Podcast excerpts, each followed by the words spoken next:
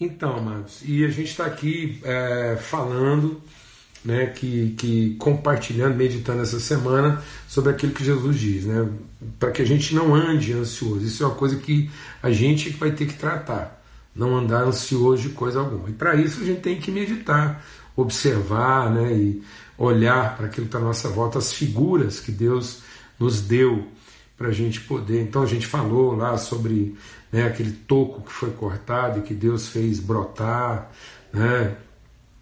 É, compartilhamos aí sobre é, é, o grão de mostarda, a gente está fazendo essas reflexões aí e hoje a gente quer seguir aí nessa avaliação, nessa meditação. Vamos ter uma palavra de oração e suplicar mesmo que Deus nos oriente, que Deus nos, nos inspire, né? A gente falou sobre né, o trigo ser peneirado, fizemos aqui uma, uma metáfora dentro da parábola, né, é, usando, é, usando aí o, o amendoim e para simbolizar o trigo, né, nós estamos fazendo aqui um esforço é, em tempos de pandemia né, para buscar esses elementos da natureza. É, ontem falamos sobre o grão de mostarda e né, sobre a, essa fé que ela não é pequena no seu tamanho, mas quando ele fala de uma pequena fé no sentido da sua mediocridade, né, uma, uma, uma fé que é toda voltada para os seus interesses pessoais. Né? Então ela é medíocre, ela é pequena, né? ela, é, ela, é, ela é perversa. Então a incredulidade está sempre associada à perversidade, porque está associada a egoísmo, a soberba, a cobiça. Amém? E a gente está indo por aí. Vamos ter uma palavra de oração? Pai, muito obrigado pelo teu amor. E nós clamamos mesmo assim pela tua paz, clamamos mesmo pelo teu cuidado, clamamos por sensibilidade, Senhor. Ao meditar na tua palavra, nós queremos ser sensíveis à voz do teu Espírito, homens e mulheres guiados pelo teu Espírito, homens e mulheres que são luz, luz de revelação, luz de paz, luz de orientação, que a nossa vida seja mesmo essa luz de orientação, que as pessoas, ao olharem para nós, possam discernir, possam perceber, ter a paz de saber para onde o caminho vai, ou, ou, ou, que, em que condição e de humano ser nós estamos sendo transformados, ó Pai em nome de Cristo Jesus, para que a gente não, não tome decisões nem pelo que é aparente, nem pelo que a gente está escutando o tempo todo, mas nossas decisões sejam totalmente orientadas pelo Teu Espírito, segundo a Tua palavra. No nome de Cristo Jesus, o Senhor. Amém. Graças a Deus. Bom, a gente compartilhou domingo aqui né, sobre o princípio do crescimento e os processos né, a, e a pedagogia das etapas. Então a gente falou sobre a gente não, não, não ficar ansioso né, é, sobre essas coisas, mas a gente, é, na medida em que a gente entende, a gente crê e depende dessa soberania de Deus em fazer com que a coisa vá do seu alfa ao ômega, né, do princípio ao fim, que Deus tem o controle é, do processo, a gente possa aprender com as várias etapas. E aí lá a gente compartilhou, muita gente até produziu muita coisa interessante, testemunho, coisa muito forte sobre essa questão de controlar, né? bem, dormir bem, acordar bem, trabalhar bem e colher, né? ceifar bem. E lá naquele texto, eu quero até ler de novo esse texto, porque é uma das coisas que a gente vai observar, a figura que a gente quer, a figura parabólica que a gente quer meditar hoje que, que trata a nossa ansiedade está relacionada a essa questão do, do, do, colher bem. Né? Eu vou tirar aqui as. Ah, espero que melhore. Bom, acho que agora vai melhorar um pouquinho essa questão do picotado aí. E ele prosseguiu dizendo, né? Está aqui em Marcos, no capítulo 4, diz assim: O reino de Deus é semelhante a um homem que lança semente sobre a terra noite e dia, estando ele a semente germina e cresce, embora ele não saiba como. A terra por si só produz o grão, primeiro depois a espiga, então o grão cheio da espiga. Logo que o grão fica maduro, o homem mete a foice, porque é chegada a colher. Amados, Uma das coisas que eu creio tem sido assim, que eu tenho observado e meditado sobre isso, uma das coisas que tem assim, sido para muitas pessoas e que nós precisamos entender o aspecto pedagógico disso, a gente tem que mergulhar nesse entendimento, senão nós não vamos alcançar maturidade. Essa expressão difícil, mas essencial no processo que é o meter a foice. O momento certo de fazer o corte. E muitas vezes nós, nós não estamos né, é, trabalhando isso de forma intencional, objetiva e pedagógica. Às vezes, de forma insegura, de forma ansiosa, a gente tentando preservar, a gente acaba preservando a circunstância em lugar de preservar a integridade do processo. Então, às vezes, a gente quer preservar a integridade dos elementos em lugar de preservar a integridade dos processos. E muitas vezes os processos estão sofrendo mutilações, mutilações essas que deveriam ser sofridas pelos elementos que compõem o processo. Então, os elementos foram colocados por Deus em condição de sofrerem o corte para que o processo se complete. Então, o processo pode ser mutilado, mas os elementos, obrigatoriamente, os elementos componentes do processo obrigatoriamente vão passar pela mutilação. Então, é, já que nós estamos fazendo aqui parábolas em tempos de pandemia, eu tive que buscar nos nossos acervos domésticos aqui. Então, se fosse outro tempo, talvez eu iria para o campo, carregando uma foice, arrumar lá uma coisa para ser cortada, um campo de trigo, a gente ainda acha, né? Mas aí não tinha foice, eu fui buscar uma coisa melhor do que a foice, que é um canivete feito à mão pelo querido pai, seu Milton, e pai do, do Gilberto Marquês, Gilberto Marquês, que é um exímio fabricante de canivete, e eu fui presenteado com essa obra-prima feita por ele, cabo de osso, uma coisa primorosa. E como eu gosto muito dessa hoje, vai ser minha foice aqui. E aí, como não né? A gente foi fazer a live hoje perto de um pé de pera, né? os amigos pereiras aí. Então você vai lá, quando você vai, quando completa o processo, quando o fruto está maduro ao pé, para que o processo seja concluído, você vai ter que ir lá e meter a foice. Tem que ser feito o corte, a colheita.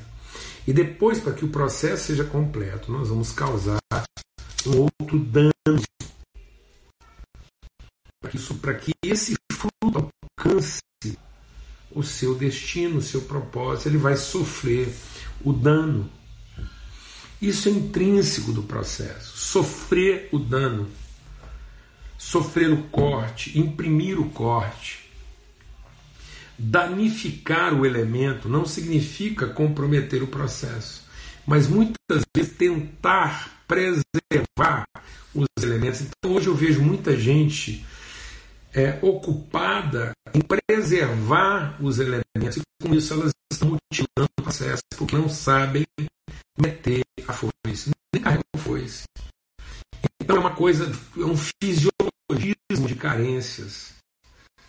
Pessoas que ficam realimentando inseguranças, realimentando carências, porque não sabem fazer o corte com precisão, não sabem é, completar o processo. Então, as figuras relacionadas a Jesus, elas são o trigo, a uva, a azeitona, a oliveira. Então, o trigo, para cumprir o seu destino, ele é moído, ele foi moído pelas nossas transgressões. A uva, para completar o seu destino, para alcançar o seu propósito, ela é pisada. Ele foi pisado. Isso não é uma coisa para a gente lamentar. A gente precisa entender o que está sendo gerado por Deus. A azeitona, para produzir o óleo, ela foi esmagada. Então, muitas vezes, nós vamos sofrer lá a ruptura, o esmagamento, a pisadura é, a, a moenda, esses, esses elementos que aparentemente nos causam dano, né, nos ferem, geram em nós cicatrizes, são os elementos que realmente vão testemunhar, vão expor, vão revelar a essência, as virtudes de Deus que nós carregamos. Deixa Deus ministrar algo no nosso coração que está. Às vezes a gente olha lá para o processo da criação de Gênesis e tem muita gente mais preocupada em definir aquilo de forma científica ou histórica. Então muita gente fica tentando conferir o historicismo né, de Gênesis, a criação do homem. Ah, aquilo é verdade, foi feito assim, não foi? De que barco foi? Onde é que essa jazida de argila? Né? Então, ou então fica tentando encontrar é, um razoável científico para tudo aquilo. No entanto, a narrativa de Gênesis não comete nenhum pecado. Né? A narrativa de Gênesis não comete nenhum deslize do ponto de vista da, da, do, do, do, suporte científico, ainda que ela não seja uma narrativa científica, e também a narrativa de Gênesis ela, ela, ela fala de uma trajetória, ainda que ela não esteja preocupada nos detalhes históricos né, para pontuar tempo e horário. Então ela não tem a obrigação de ter, pontuar tempo e horário, e nem também de ser uma narrativa de apuro, de análise, de estudo, de observância científica. Ela tem que ela tem vocação, a narrativa de Gênesis, o caráter dela é pedagógico. E aí, do ponto de vista da pedagogia, o que, que acontece? A individualidade ela é mantida à custa da integridade do elemento. E não tem nada de errado com a individualidade. Não havia um errado no homem indivíduo. Não havia um errado. Porque, afinal de contas, não foi o diabo que fez o homem indivíduo, com quanto indivíduo. Foi Deus que fez o homem na sua individualidade. Mas é, é, ele, ele foi feito indivíduo, mas ele foi criado pessoa. Então Deus criou o homem pessoa e formou primariamente, não primeiramente, ele formou uma forma primária, não primeira, o homem indivíduo. Para mostrar para nós que apesar de certo não era bom. Então não havia nada de errado com aquele homem indivíduo aquele homem preservado, eu tenho aqui, aquele homem preservado na sua integridade elemento. Então, esse homem preservado na sua integridade elemento, não tem nada de errado com esse homem. Mas esse homem preservado na sua integridade elemento, apesar de não ter nada de errado, ele não é bom. Esse é o homem no seu estado bom, aparentemente errado. Então eu posso achar que esse é o homem errado e achar que esse é o homem certo.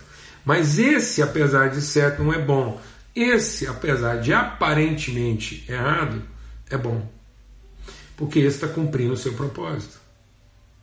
Ele sofreu o dano. Dano em favor do quê? Em favor da relação. Então, com quanto indivíduo criado, o homem não tem, não sofreu nenhum dano, mas para experimentar, para viver, para testemunhar, para manifestar o que é bom, ele vai ter que sofrer um dano, uma perda.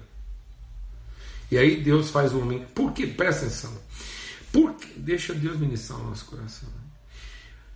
Por que, que Deus não resolveu o problema o problema da individualidade, criando, ou não criando, formando a mulher da mesma forma que ele formou o homem. Por que, que Deus não foi lá e buscou do mesmo barro e modelou do mesmo barro uma mulher? Por quê? Faltou criatividade? Faltou tempo? Passou preguiça, porque Deus não queria mexer na forma, ia ser uma forma diferente, ia ter que modelar de outro jeito. Faltou criatividade? Passou faltou tempo? Faltou barro? Deus achou mais barro para fazer a mulher? Não, mas. é por conta da relação. Porque a relação não se dá a partir do ajuntamento de dois indivíduos, mas a partir da formação de uma mesma pessoa. E para que sejamos uma mesma pessoa formada na mesma essência, uma oferta de sacrifício tem que ser feita. Essa é a oferta de sacrifício transmitida em favor da comunhão, para que todos sejamos a mesma pessoa e não um coletivo de indivíduos. Então Deus não estava preocupado em ter uma caixa de peras ou de maçãs. Ele não estava preocupado em ter uma multidão de gente, senão Deus estava até hoje. Ó, oh, amado, se Deus tivesse interessado numa multidão de gente, ele tinha posto os anjos, montado uma cerâmica, estava até hoje fazendo gente montava uma bomba pneumática só para estar soprando vento na gente, Deus estava lá produzindo homem em série. Uma casilha de barro aqui, uma máquina de modelar, um forno para cozinhar e uma bomba para soprar. Para a gente ser o quê? Louças respirantes. Por que, que Deus não está fabricando gente de barro até hoje? Porque para que haja formação da pessoa, para que a relação se dê, é preciso que haja o quê? O corte, o dano. Então, a partir desse homem pleno, formado pessoa, a partir do homem no seu estado pleno, conforme Deus nos criou, essa relação essa relação só se deu a partir de um aparente dano, de uma oferta. Deus foi lá, fez o homem dormir e tirou dele uma costela. Então ela foi formada a partir do que? A partir. Ela foi formada a partir de um dano, um corte. A partir daí, todo ser humano foi formado a partir de danos. Alguém sofreu dano. Se alguém não sofreu dano, não há formação da pessoa. Sem que haja dano, nós vamos continuar fabricando indivíduos. Mas não vamos gerar pessoas.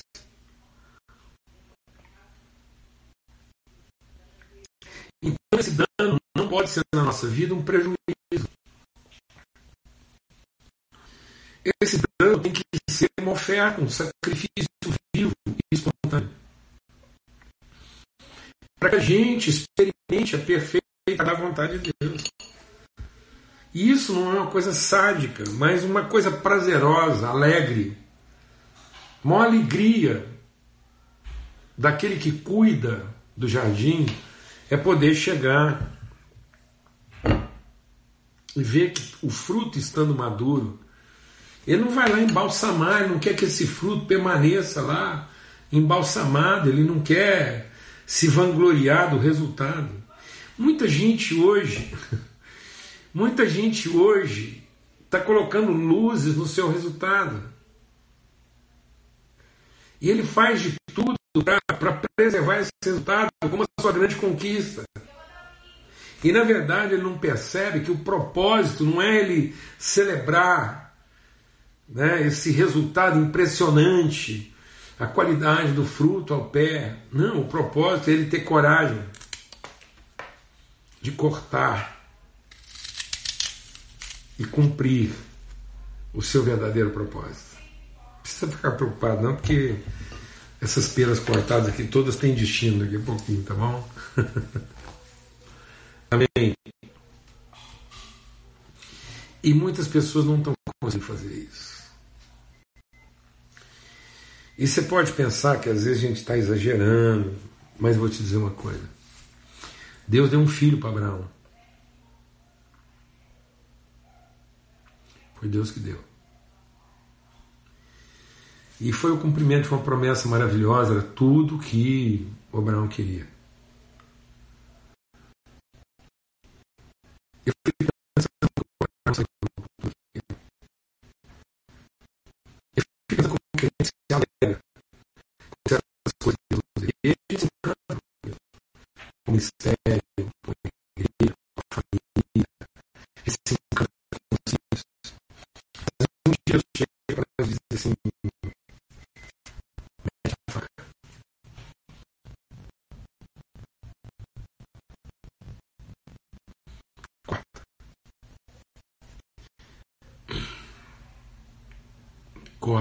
senão isso não vai cumprir o seu propósito.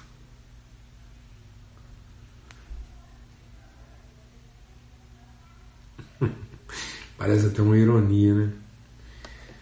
Hoje que está falando de corte, eu acho que nunca picotou tanto. e eu sempre penso, sabe? Eu sempre penso assim, talvez o maior desafio de Abraão foi afiar aquela faca. Quantas horas Abraão passou afiando aquela faca? Para que quando chegasse o momento de fazer o corte, ela não machucasse como quem não tem. E às vezes a gente, porque não afia a faca, a gente machuca. Em lugar de simplesmente cortar. Tem muita gente machucada. Porque a faca não estava suficientemente molada para fazer o corte. Porque havia medo. Havia controle. Havia domínio havia vaidade. Amém, meus irmãos? Quando chegar a hora, mete-lhe a foice, porque está amado para a colheita. No nome de Cristo Jesus, o Senhor, eu vou ver depois aí, eu mesmo vou assistir aí e ver se está plausível aí da gente deixar gravado. E se for o caso, a gente faz forte